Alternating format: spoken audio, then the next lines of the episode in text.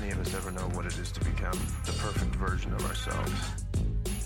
This is Decoding Superhuman with your host, Boomer Anderson.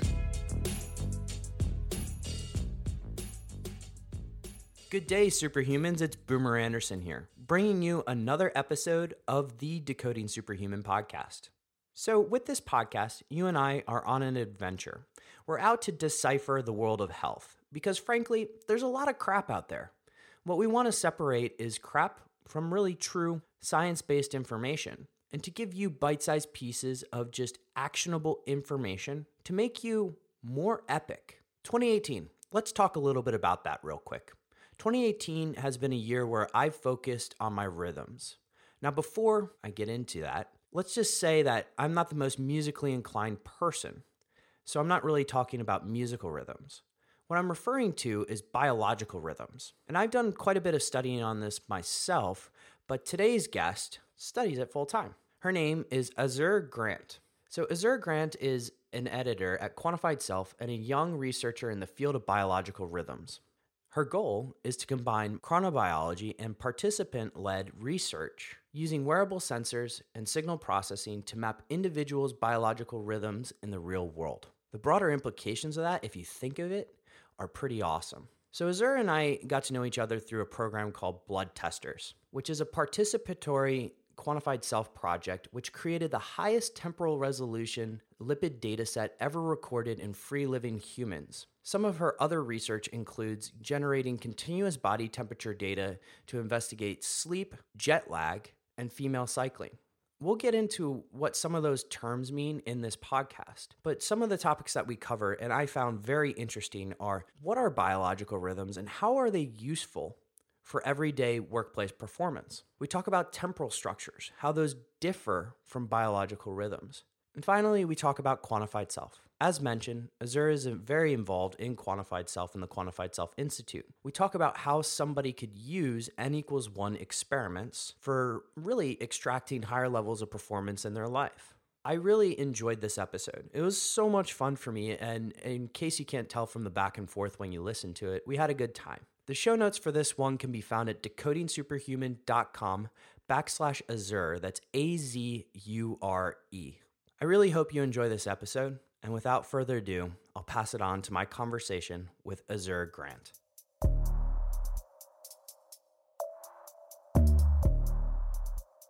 Azure, welcome to the show. Thanks, Boomer. Hi, thank you for having me. You know, I'm so glad you're here. And I, I was debating on how to start this because there's so many different things I can ask you. Because mm. we, we obviously have the interactions through quantified self, we have uh, your scientific research, of course, but also um, you're, you're a long distance runner, right? I am. I do like to do some long distance running aside from why you would subject yourself to that, do you mind just walking through sort of what kind of marathons or you know longer distance runs have you done? Um, I ran cross country in high school and did sort of triathlon things through college, and through that got into doing just 50Ks. So they're technically ultra marathons, but they're really just a little bit longer than a marathon. And I live in the Bay Area, so we have Point Reyes and this really, really beautiful coastline not too far away that's sort of very hilly and very green and has some really amazing trails. So it's become sort of my favorite thing to do to sort of go and spend a day running with a small group of other people who like to subject themselves to such things. uh, you're in good company, I imagine.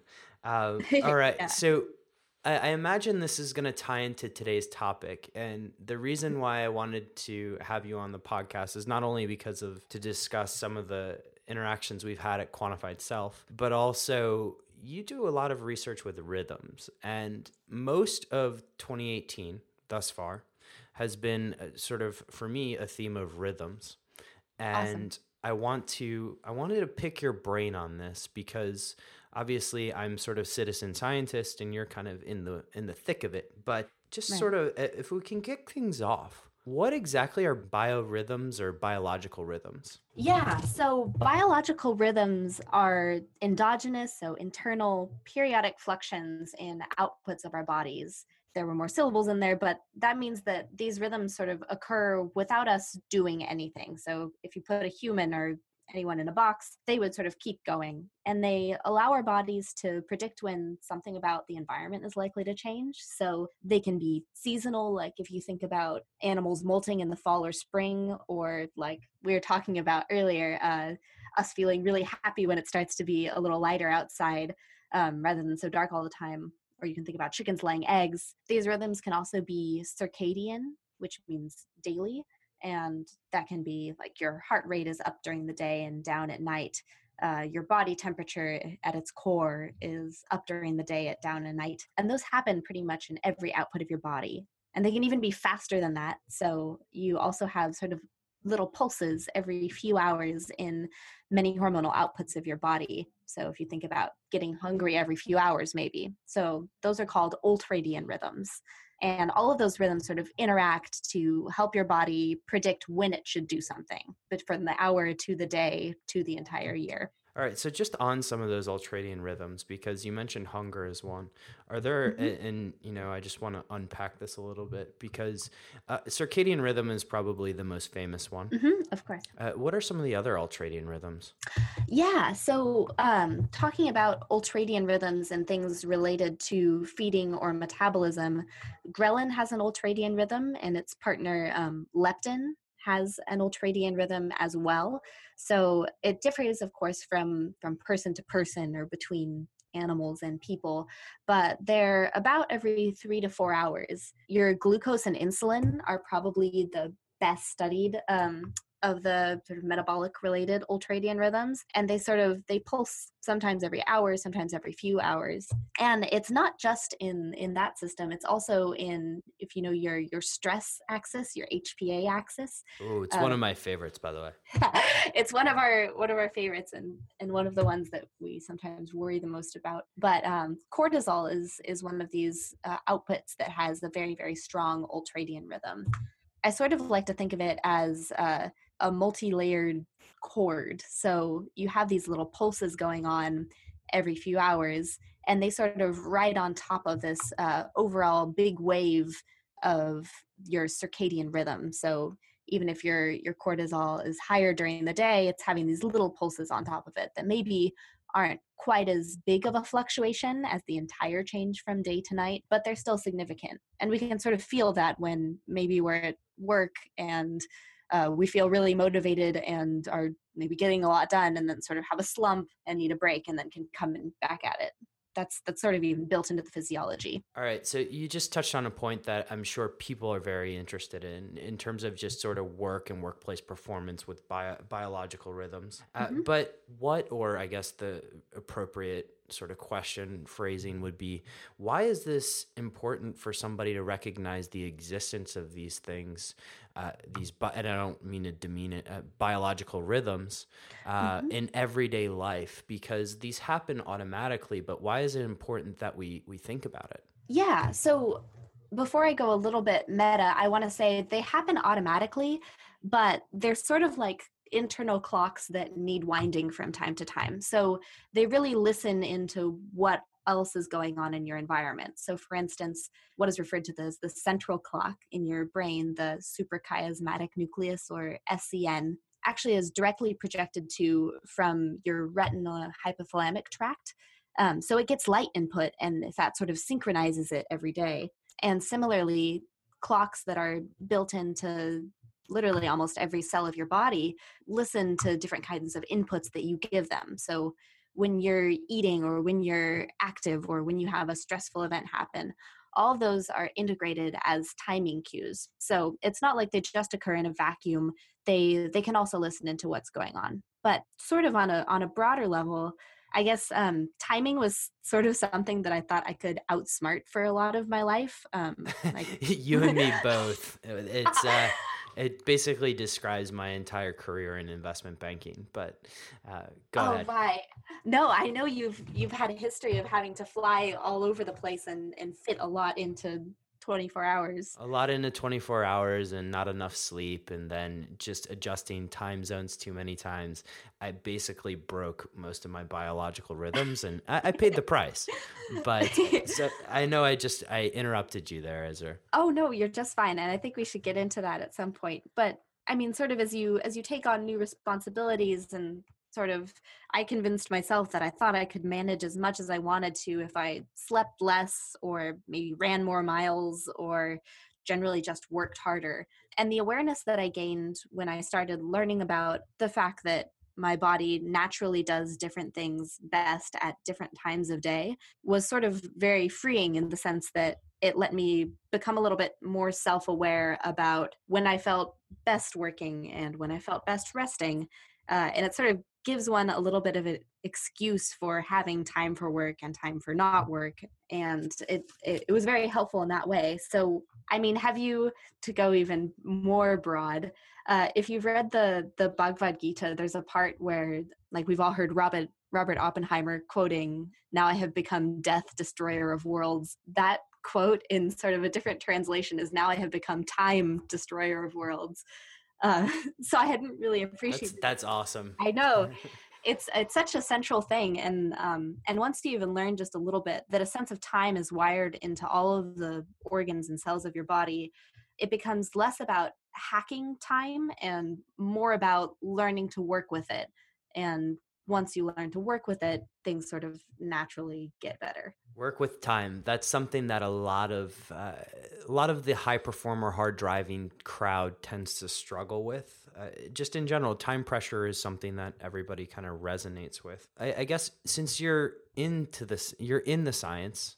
I want to mm-hmm. pick your brain about what we know about biological rhythms and more, you know, how can we use this as a tactical advantage? You touched on some of these in terms of mm-hmm. your own experience. But if you don't mind just going into what we know and maybe even what we don't know. Of course. So I think first, the idea of what we know and what we don't know is really important because a lot of research has been done on biological rhythms sort of in the last 50 years, but it is still a pretty young field. And so while we know more about circadian rhythms, talking about these ultradian rhythms or seasonal rhythms or even women's ovulatory cycles are a really good example of a longer biological rhythm a bit less is known about them. So um, though it's really important to go into the science it's also important to use that science to sort of listen to cultural wisdom or to uh, learn what works for you and then do that. But as far as the physiology goes so these circadian rhythms are sort of controlled by this central clock in the brain the scn like we talked about. Mm-hmm. and it sends its projections to, for instance, um, parts of your hypothalamus that help regulate feeding and glucose homeostasis, that help influence um, sleep and wakefulness, that help regulate what body temperature you have at the core, um, and that help talk to your HPA axis, like we were talking about, to sort of regulate uh, your, for instance, morning peak of cortisol that happens right before you wake up. And then to talk a little bit more about those fast ultradian rhythms, since those sort of regulate what we're doing hour to hour and sort of contribute to how we're feeling as we go throughout our day, they're very, they're, they've never really been um, synthetically studied, and this is part of what I'm interested in researching. But rather recently, it was observed that um, actually dopamine in your brain, so what we think of as this very motivational neuromodulator, uh, it actually has an ultradian rhythm every few hours. Um, and at least in animals, that happens at the same time as when the animal is feeling like getting up and moving around and doing stuff versus when it's sort of sitting, hanging out, not doing very much. So there is really sort of a, a direct tie between when you have higher or lower levels of different hormones in your body and, and when you feel like doing different things. To be able to know my dopamine levels on a given hour to hour, I could actually plan out my biggest. Well, this could be in combination with some other rhythms, but I could plan out my biggest task for the day when I have the most motivation, right? So that's sort of like the the sci-fi version of this, right? Is if we were able to somehow be in tune with I'll call it our ultradian phase or even just our circadian phase and to know when our sort of internal hormones were apt and ready to do a certain thing that maybe we could kind of get ahead of that sort of a, I guess, a simpler example of that is um, chronotype. Oh, so I love chronotype... chronotypes. I love chronotypes. We can talk all day about this. yeah. So those, um, like that, that central clock in your brain most of us, uh, it doesn't run exactly at 24 hours. It'll run a little faster than 24 hours, which makes us more likely to be a morning person, or a little slower, which makes us more likely to be an evening person. And there's all sort of work going on right now showing that um, everything from elementary school kids through college age people, if you're doing work sort of out of time with what your chronotype is you you do worse in school. So for example people who are naturally late people who have to take early classes they they do worse in those early classes than they would in a later class or than than morning people in those morning classes. So even just sort of getting in tune with with what your chronotype is and to best of one's ability organizing your day around that uh, can be very sort of physiologically beneficial. There's so many opportunities that come out of that in my mind. Uh, for instance, being able to restructure the workday based on the individual need, uh, which is something that I don't think corporate America and certainly certainly corporate world is ready for. But I, I would love to see it. I would too, and I mean, I think that's that's an important point, right? Like I can talk all day about how people should have a stable routine and you should not use an alarm clock and sleep at the same time for you every day and eat at the same time for you every day.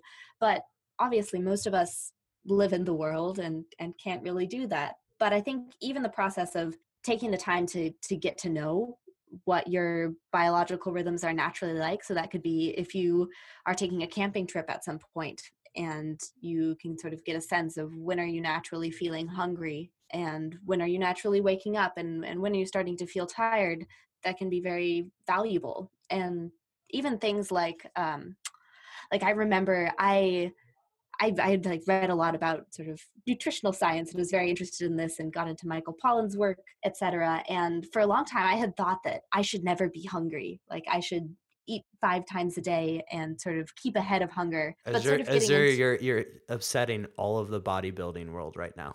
oh no!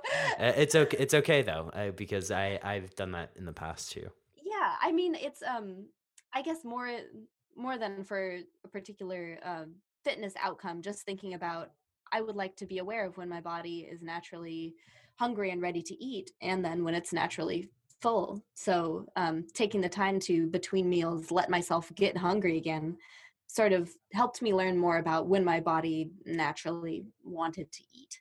And I know it sounds very simple and it's also can be difficult to implement, especially if you're eating with a partner or you only have a certain hour for lunch every day. But it's it's really helpful to sort of uh, give yourself permission that your body wants to have a temporal organization and if you listen your body's able to to tell you something about what that is and even if they aren't big adjustments sort of little adjustments over time even if you are working in the corporate world and have set hours they can be very helpful. And i do hope with advent of like technology as technology keeps innovating that people are able to take their schedule a little bit more in their own hands mm-hmm. uh, that these these kind of things will happen right where we can adjust our lives to fit more of our bio biological rhythms excuse me just in general if we disrupt these and I'll share a little bit about my personal experience a- after you know of course after you uh, you kind of chime in here. But what happens when we disrupt our biological rhythms? I mean, some of these larger ones, uh, circadian rhythms, we've talked about, but on the sort of ultradian rhythm side, what happens when you disrupt those? So that's a really, really great question, and I think we'll be able to like understand the sort of very, uh, I guess, wide-reaching answer if we think about the body as uh, a network and we think about every cell in our bodies having one of these clocks that can listen not just to to light if it's this central clock in the brain but that are more paying attention to something like food if they're in the body but what happens when these rhythms get disrupted say by a jet lag or by a late night meal or by light at a time of day when it's not naturally light outside is different systems in the body adjust to that new time. So, say you get light at night and the body thinks it's now six in the morning or something. When those different parts of the body adjust to the new time at different rates, communication between different parts of the body starts getting messed up. So think about we're on different sides of the world right now. Uh, it's 10:27 in the morning for me right now, but if you had called me at 10:27 in the morning for you, like I probably would have missed the call or I would have been really really groggy on the call and not really been able to to say anything very cogent. Um, and it's sort of like that in your body too. So it's it's this global idea of perturbing a network and communication just sort of getting fuzzy and not working very well in general. And so the result of that over time is not just these sort of short term, like feeling a bit nauseous, feeling very tired, that sort of stinging feeling in your eyes when you've had to get up at three in the morning to go get a flight, but it's cardiometabolic disease. So diseases that we think of um, as Western lifestyle diseases that are becoming more and more widespread, not just in the West. So things like diabetes and cardiovascular disease, cancer and Alzheimer's are the are the big ones. Risk for those all all go up when you focus on populations that do things like shift work or people who are flight attendants. And people are still sort of deciphering the you know the contribution of socioeconomic status to epidemiological effects like that but we know down to a, a very molecular level that um, when you when you disrupt biological rhythms signaling between different parts of the body is perturbed and so i guess one example that i'm very familiar with is um, chronic jet lag during pregnancy actually doesn't just affect um, the mother it actually affects the the outcome of the the children okay how so because that, that's a very interesting one to me because i know a lot of these jet setting women types uh, mm-hmm. that that may be pregnant. So I'm very interested to hear how this would affect it. Yeah, of course. So um, first thing, um, getting pregnant is harder when one is chronically jet lagged. In fact, mm-hmm. if, if one is jet lagged enough, it can be very difficult to become pregnant at all. Is that just due to ovulatory cycles or is that something else? Um, so it's not fully understood, like sort of all things and many things in biological rhythms, but it is it is true that um, ovulatory cycles are, are very disrupted by jet lag. And I think that's a great example of the fact that we think of jet lag as disturbing the 24 hour rhythm, but an ovulatory cycle is you know on average about a 28 day rhythm. And so disrupting one of these rhythms really doesn't just affect that time scale it also affects biological rhythms that may be faster or slower. Presuming that that someone who is um, is being jet lagged is able to get pregnant in the beginning and carry a pregnancy to term at least in in mice because no systematic study in actual human women has been done on the topic mice who are born to moms who are chronically jet lagged have both sort of cognitive and physical deficits. They um, they're smaller. They don't grow up to be as big, and um, they have, as far as we can tell from you know observing mouse behavior, they're sort of more fidgety and um, and a little bit socially avoidant and sort of very detectably different from a mouse who who wasn't in a jet lagged womb while they were developing and that that all persists into um, into adulthood. That's super interesting. Thank you for sharing that. I just, I guess the key message is, is don't travel so much if you're pregnant. But it's, um, it's very interesting to hear the knock-on effects. Obviously, mice are different than humans, but you can make a simple. If you're able to travel less as you're pregnant, you probably have better benefits for your baby, right? Yeah, and I would say even beyond that. So, um, so these mice this project was a very severe jet lag. It was sort of like going from new york to paris um, every several days. So most people aren't going to be doing quite that much um, even if they travel quite frequently. But i think the point is um, it's not just flying in a plane that that contributes to this kind of circadian disruption that can impair development but it's it's things like uh, that desynchronization between different parts of the body that we talked about. So maybe looking at your phone a lot at night tells that central clock in your brain that it's morning time and the rest of your body doesn't get that cue or eating late dinners at work sort of tells the inside of your body maybe your liver that it's a different time it's daytime and time for eating while rest of your body thinks it's night. It's sort of it's it's a very very widespread phenomenon this sort of social jet lag in addition to just the real jet lag.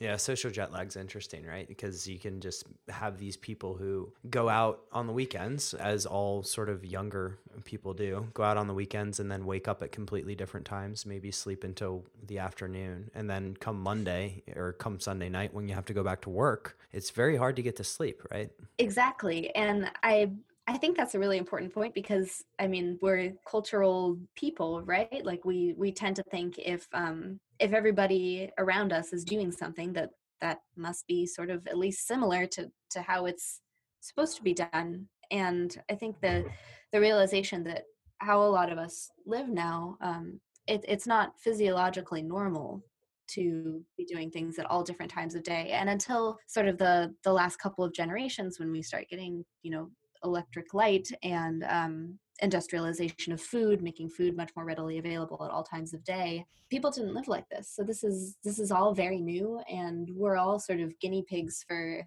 what does this kind of lifestyle do to the human body. And the result of the experiment so far is that when you do this kind of disruption frequently, you see all of these diseases the cardiometabolic, the cognitive illness, um, and even poor performance in school.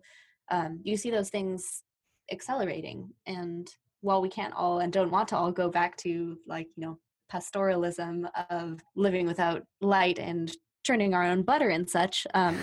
I, I, actually, I actually wouldn't mind that a couple days a, a couple days a month. That would be kind of fun. It's a good arm workout. Yeah. Um, but uh, but the point is to to sort of be aware that this is not normal, and while we we're not going to go back to a pre-industrial society uh, if we can make sort of little shifts to be aware of our body's internal rhythms and what you want to be doing at different times of day and then try to live more in tune with that it really physiologically uh, will help you. Just as an aside on my own story, because I know Azura, mm-hmm. I've shared this with you before, but I was one of those people that you mentioned is sort of that chronically jet lagged type. Um, and frankly, yeah, I, I, saw the result of this. I was going to Europe 12 times a year from Singapore, the United States, wow. five to 10 times a year. And Eh, you know, at the end, I did have one of those, well, cardiovascular disease happen to me at a very young age. And so one of the, the first things that I addressed and one of the things that i'm you know, now become obsessed with is this, my biological rhythms, because I saw the full on effect of disrupting those. And it's in a way been very life changing. So thank you for sharing all of that. No, can I just ask you because I would like to hear a little bit more about it just as you're comfortable in sharing, what do you do differently now? I'm an open kimono, by the way.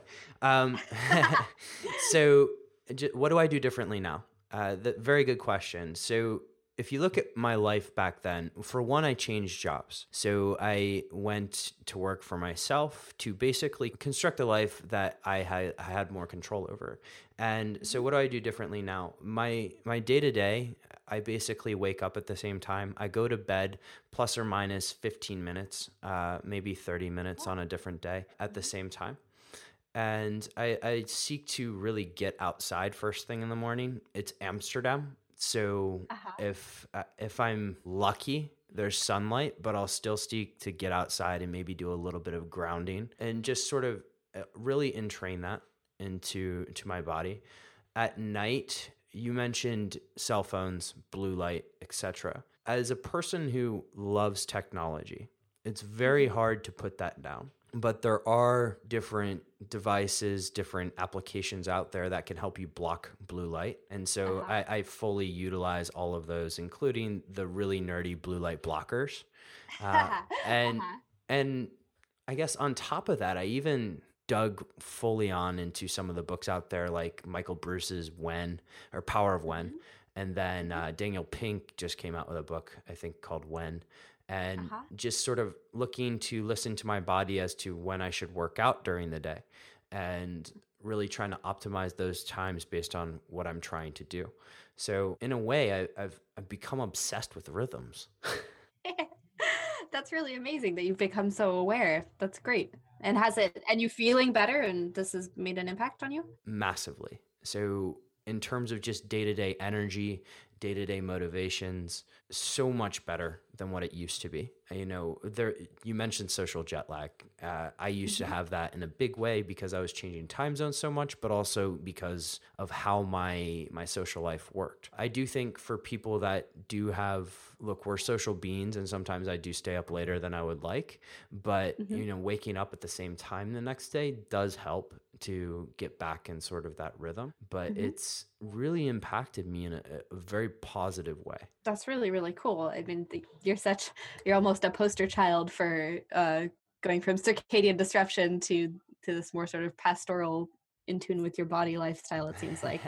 it, it's uh, you know when you said churning butter, I would love to do it, but it's it's not not quite on my my task list for tomorrow. But I either. if there was ever somebody who needed a billboard of you know circadian rhythm or circadian uh, disorders and the benefits of listening to your rhythms i'm happy to volunteer that's for sure That's awesome. That's so cool. so uh, i just one one word you mentioned earlier that is really interesting to me is this uh, you know temporal organization. Because mm-hmm. a lot of the books that i read and granted you know i, I do read the science as well but I, temporal structures are a mm-hmm. little unfamiliar to me and I, I just wanted to kind of if i could double click on that for a little bit and, and just Yeah. ask you sort of what are the differences between you know temporal structures and biological rhythms So I think it's a it's a bit of a semantic thing, and sometimes we use them interchangeably. But a temporal structure is sort of what it, it sounds like. It's a it's a pattern in time, and it's a general term. So what biological rhythms you can think of them as your body encoding a temporal structure into the physical molecules, the physical stuff that makes us up. So biological rhythms are the result of every cell in our body encoding temporal structure into its DNA. So that's I think that's the maybe the easiest way to think about it. Okay, so biological rhythms are like if I have an outline, they're the top of the pyramid and everything working underneath it is the is the temporal structure, is that right? I would sort of just say um, the temporal structure is a destri- descriptive term to explain sort of what the biological rhythm looks like. So I could talk about maybe a sinusoidal temporal structure. So uh, our circadian rhythms, you know, a sinusoid, sort of like a, a very smooth up and down wave. So a circadian rhythm in something like body temperature at, at its core sort of looks like a sinusoid whereas the temporal structure of an ultradian rhythm might look more like a sawtooth so sort of a, a sharp spike and then a, a quick decay after that. So a temporal structure is really sort of just the descriptive term for what does a time structure look like and you could apply temporal structure to talking about the temporal structure of birdsong or of or a musical score. So a biological rhythm really sort of pins it down to we're talking about physiology rather than a temporal structure explains sort of how an output of any kind is organized in time. Okay, I think you answered my next question as well, but uh, that that's awesome. Do you mind if we switch topics just a second to talk a little bit about quantified self? Of course. Because this is something that this is how I came to meet you. But Yeah. how did you become interested in quantified self? Because obviously you're you're the ultra marathoner, you're into biological rhythms, so that that's probably part of it. But you know, how did you discover quantified self? So I came to quantified self really as a direct result of um, research that I was doing in the lab that was in in mouse models, and some of the things that I was studying were were outputs like body temperature. And I thought, hey, like I know we we we turn to mouse models to to study things in a very detailed and molecular way in a controlled system, but body temperature that's that's something that I could do on myself. And I was interested if any of the results that I was seeing, in particular, part of the work was looking at the structure in time in body temperature of ovulatory cycles, as well as these these jet lag structures. Um, we were looking at them using body temperature, and I thought I should be able to to do that in a real person and see if anything that I'm finding holds true in a human. I started wearing these body temperature sensors to take my temperature every minute, sort of wear them on my wrist, wear them on my rib cage, What sensors, if you don't mind me asking? Because I know there may be somebody, including myself, who may want to just try this afterwards. Oh, of course. I would love that. This is my sort of uh, pet citizen science project. Um, but they're they're called thermocron eye buttons, and they I actually have a blog post about this on quantified self and a talk from the quantified self Amsterdam conference last year that that talks a bit about this and gives the details if anyone is interested. And just on that, I'll link to all of this in the show notes, which are at decodingsuperhuman.com backslash Azure. That's A Z U R E. Awesome, thank you.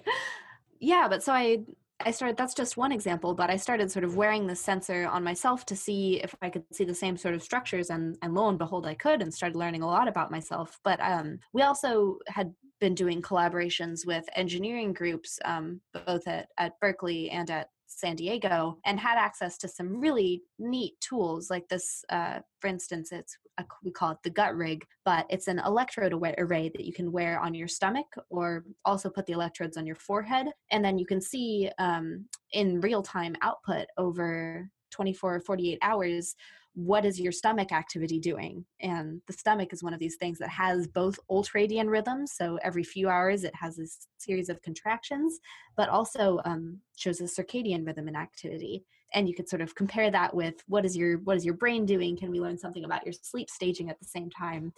And so sort of getting into this world of what is the engineering side of trying to understand biology and i'm testing these devices on myself because they're they're still being developed in the lab and they're not commercially available. That brought me towards quantified self and uh, it was my sort of my first uh, the first place that I, I, knew I wanted to work to to do something more citizen science related. Just on that gut rig, is this the same gut rig that Ben used uh, to come out with his recent research paper? Yeah, so this has actually been getting a lot of press recently um, because this was actually used to help track Larry Smarr's recovery from uh, surgery, and it's a it's a really really interesting story, and it's actually starting to be used more widely. I believe uh, Dana Lewis, the sort of pioneer of the closed loop pancreas system, DIYPS, I think she's actually beginning to to work with the system as well because in diabetes, uh, digestion is also can be hugely impacted in a negative way, but no one really knows anything about that. So um, at least at at a very high temporal resolution of continuously monitoring gut activity. So it's it's really blowing up and it's really cool. Yeah, it, it's very interesting to read, and I of course have so many different questions about the broader implications of this.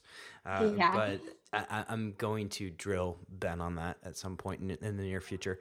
And just for everybody, that's Benjamin Smarr. He was a, a guest on the podcast as well. But uh, is there, in terms of your self quantification experience, what's been some of the most interesting things that you've learned about yourself?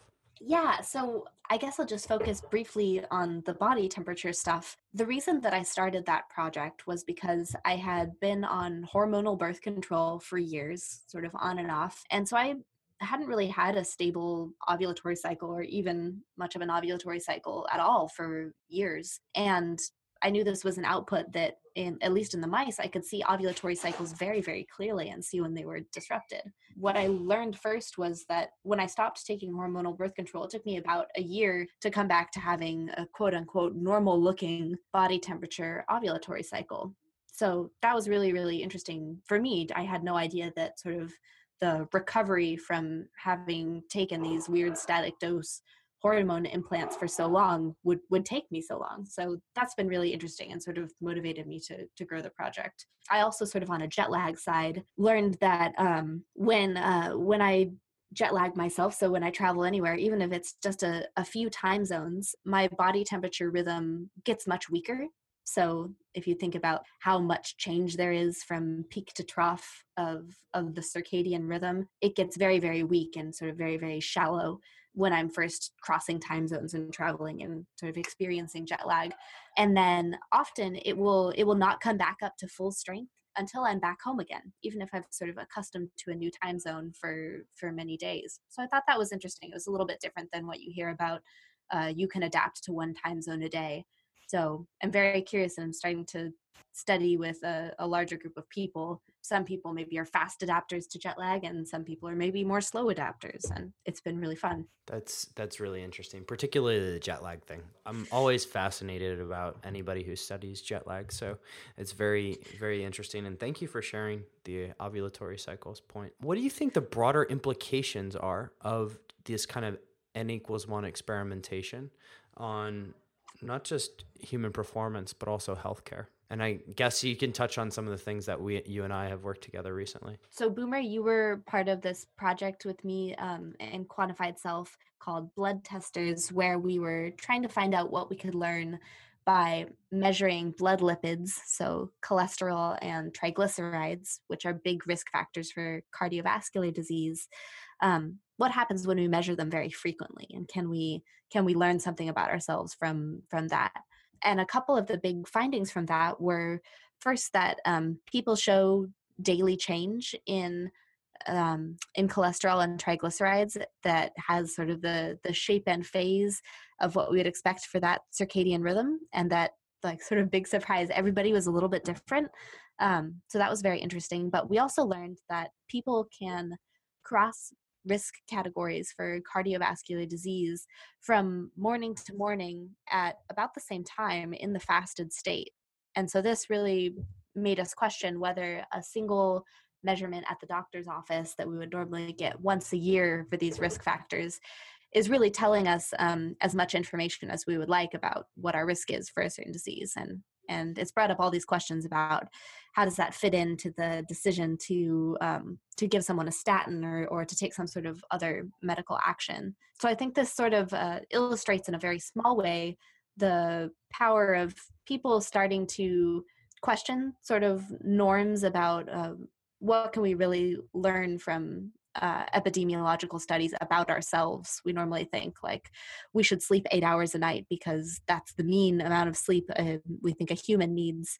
But N of one um, allows you to, even if without experimenting, to observe and to understand how you might deviate from the mean. That's awesome and very well put, by the way, because my one of my big takeaways was how can we as you know how could a physician and i don't mean to criticize the physician this is how they're taught but how could someone take one lab result at one point during the year and then make a determination to put somebody on a statin the rest of their life when i saw my cholesterol vary by almost 25% throughout the day?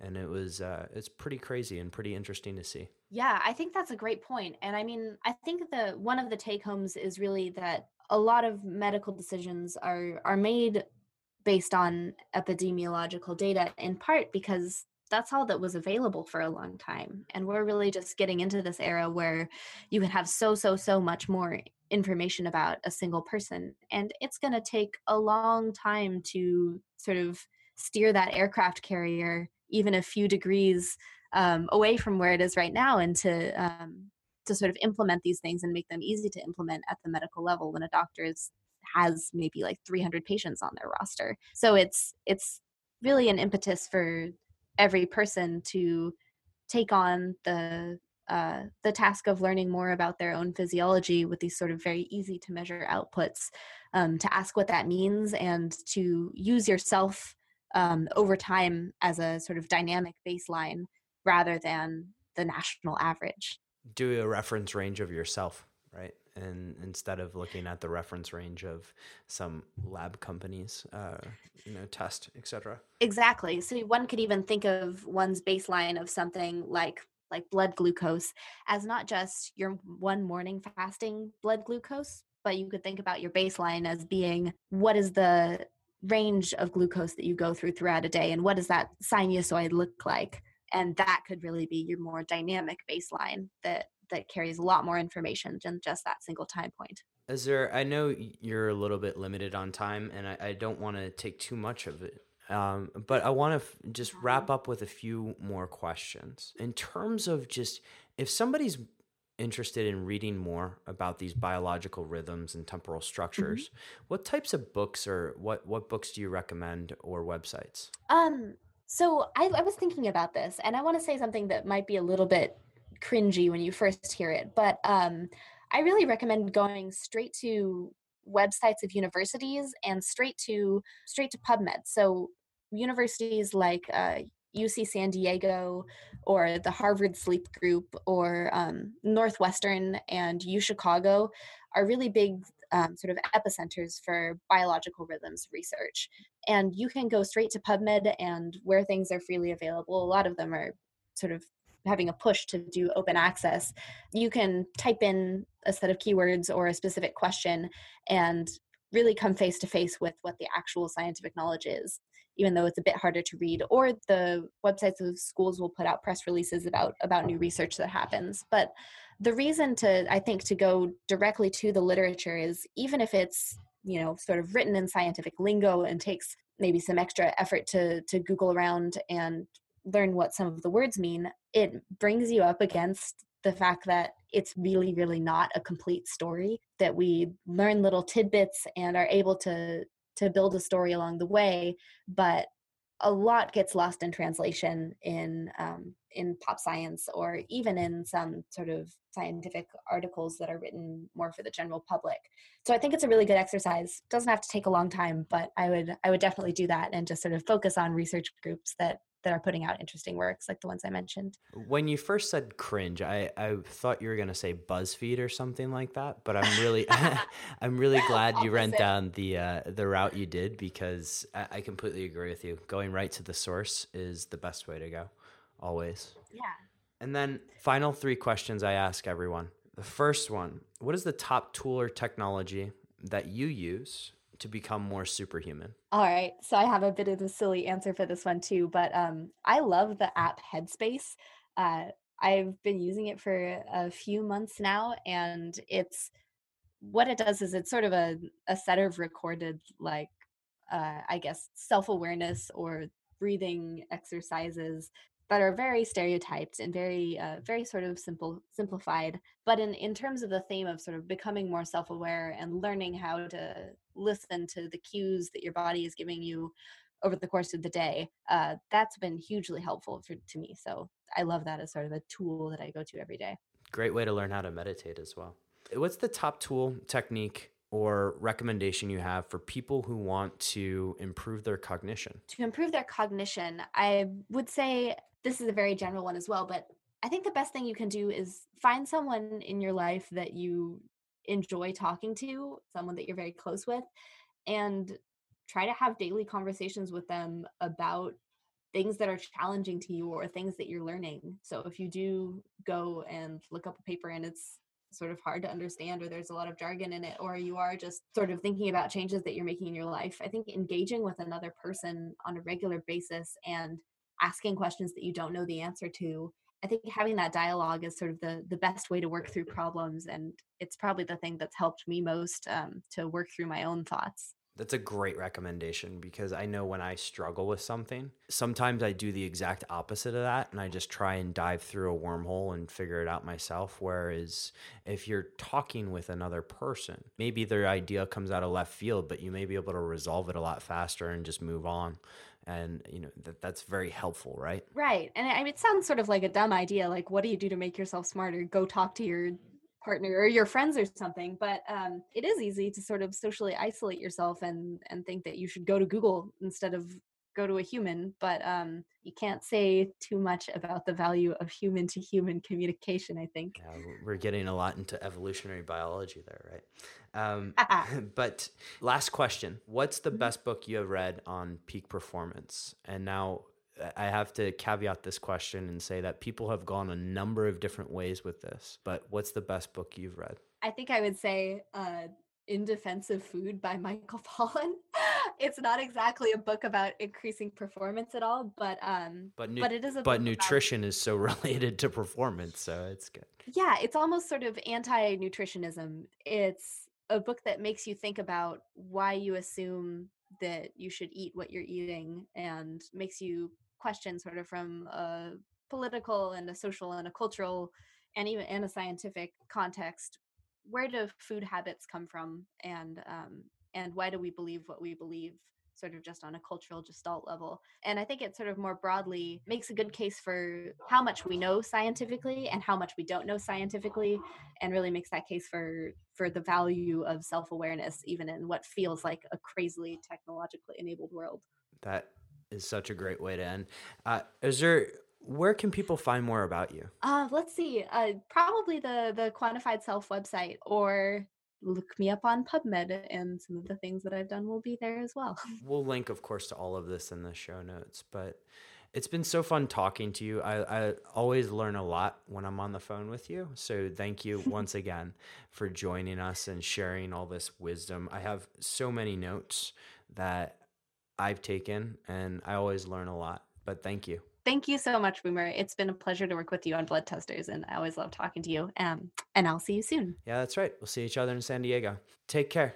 All right, all right. Ladies and gentlemen, thank you so much for tuning in once again to the Decoding Superhuman podcast. I really value your feedback, so a couple of things. If you can go over to iTunes, Stitcher, SoundCloud, wherever you listen to your podcast and leave a five star review, it would mean the world to me. And then, two, would love to hear from you. What topics, what people, what things do you want us to cover on this podcast? If you can send an email to podcast at decodingsuperhuman.com, I read them all, and I would love to have your feedback. Have an epic day.